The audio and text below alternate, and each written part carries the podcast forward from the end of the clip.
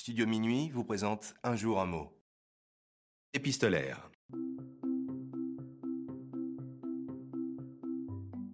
Aujourd'hui, notre mot du jour est épistolaire. Épistolaire est un adjectif qui vient du latin epistolaris, qui signifie de l'être. On peut définir l'adjectif épistolaire par qui est relatif à la correspondance par lettre. On peut souvent parler de relation épistolaire pour qualifier une relation qui ne se fait que par des échanges écrits.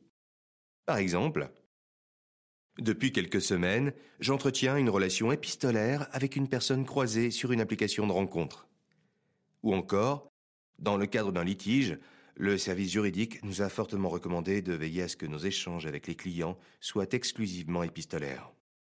En littérature, on parle aussi de style ou de genre épistolaire pour qualifier un genre littéraire composé d'une correspondance d'un ou de plusieurs personnages.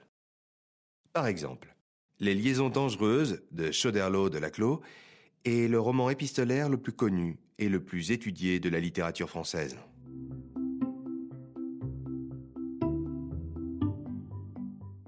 On peut trouver quelques synonymes à épistolaire.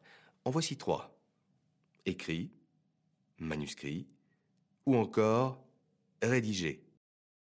Pour dire le contraire de épistolaire, on peut utiliser les mots oral, verbal et enfin parler.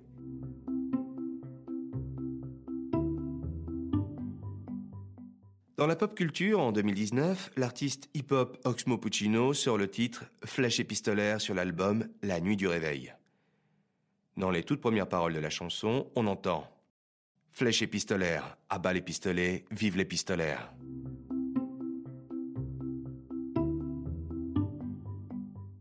Comment dire l'adjectif épistolaire à l'étranger? Voici la traduction du mot en quatre langues. En anglais, epistolary. En allemand, epistolari. En espagnol, epistolar. En italien, epistolare.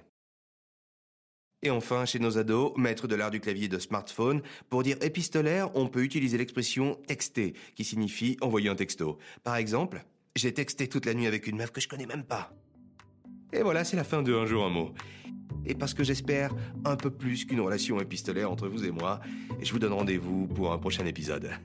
À demain pour un nouveau mot.